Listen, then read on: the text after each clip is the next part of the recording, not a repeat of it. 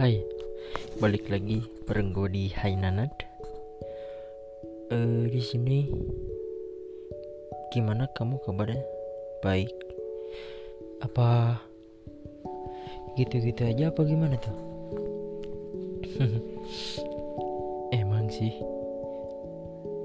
dari yang pernah gue alamin sendiri, ya ada pahitnya, ada buruknya.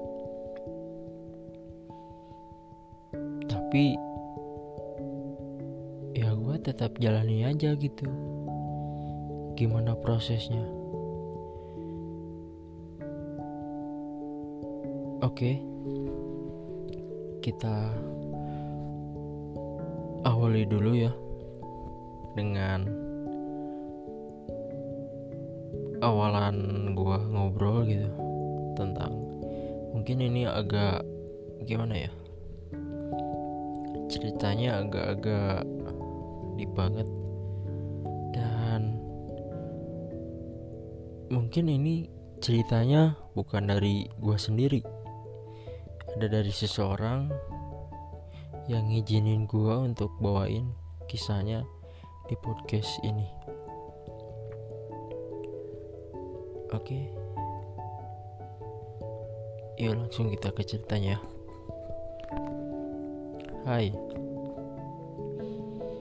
aku menjalani hubungan ini mungkin lumayan cukup lama, dan keseharianku ya gitu saja. Ya kadang ada serunya, ya gimana lah. Intinya dalam soal pacaran itu banyak circle pertemanan yang bisa dibikin ya ego, kecemburuan gitu. Tapi seenggaknya kalau kita nggak saling mengerti, ya pasti kita akan terjerumus ke runtuhnya hubungan.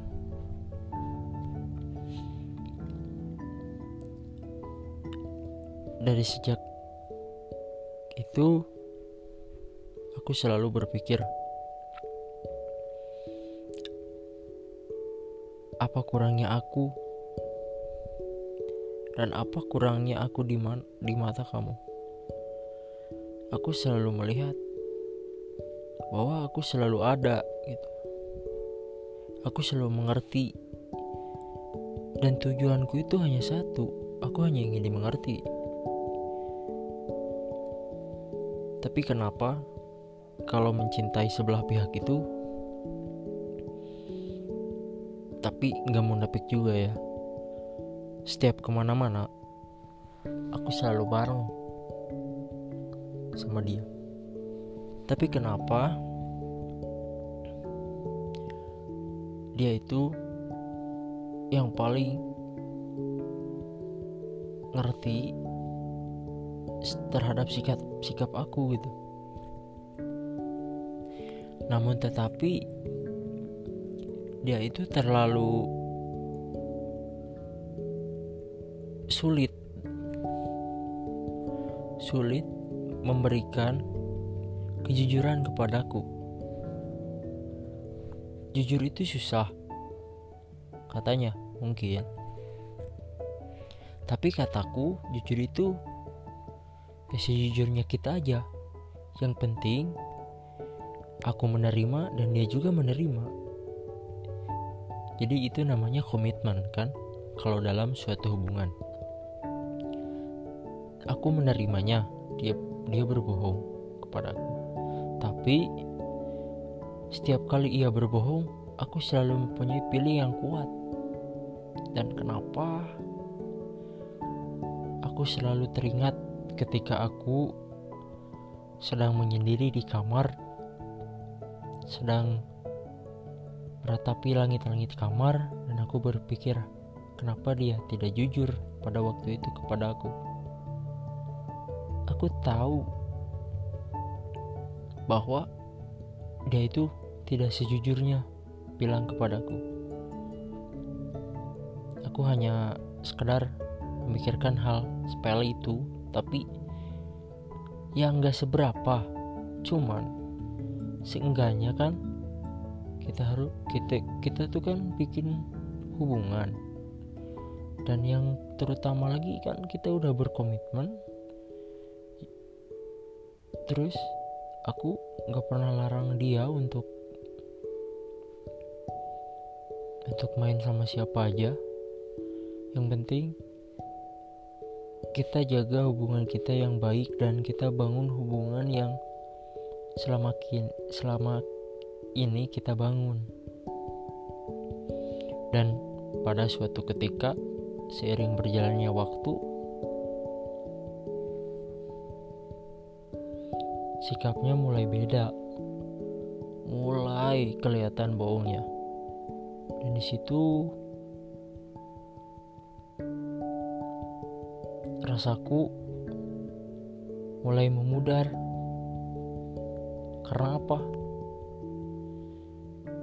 Sikap yang dia berikan kepadaku. Karena seseorang yang tidak memberikan kejujurannya itu, aku mungkin tidak bisa untuk berdiri atau sejajar dengannya. Nggak bisa bikin pernak-pernik rumah yang secantik dulu lagi. Karena aku itu paling tidak suka kalau seseorang membohongi diriku sendiri. Dan aku pun mulai sabar dan sabar, tapi hatiku berkata lain. Hatiku sangat terpacu, hatiku sangat jatuh, tapi aku tetap tegar menerima kenyataan bahwa ini emang dari kenyataannya harus begini. Kunci-kuncinya mencintai itu emang ya seperti ini.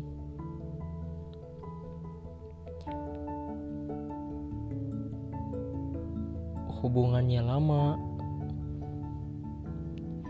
tapi kok kenapa ya, kita sudah mengenal cinta, kita itu seperti orang bodoh yang gak punya pikiran, akal sehat ketika kita mencintai seseorang. Kita ngelok- ngelakuin apa saja, yang penting pasangan kita itu nurut sama kita.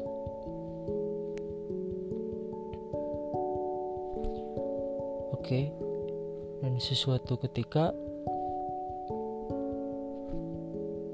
aku pudar dan dan dia, karena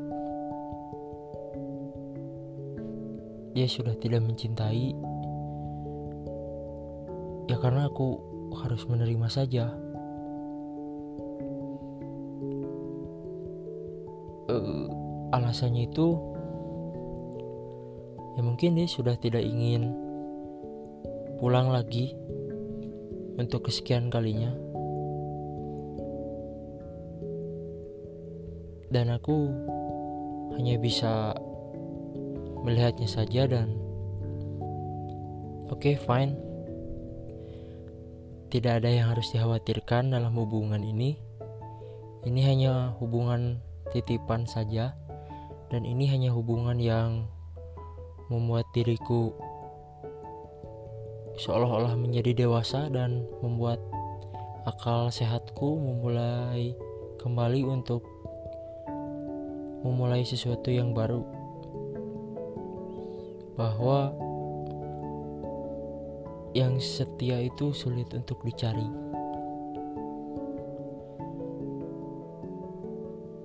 Dan kedepannya proses berjalannya waktu aku ditinggalkan olehnya. Dan ternyata makanan itu selalu dikerumuni oleh lalat. Pasti banyak lalat. Ya karena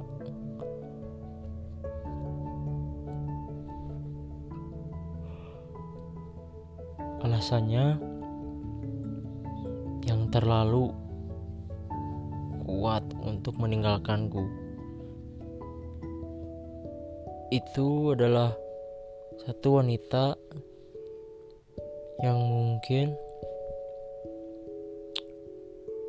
dibandingkan denganku itu hanya cantik yang terlihat ya. Itu cantiknya bisa saja cantikan aku dan bukan cantikan dia. Tapi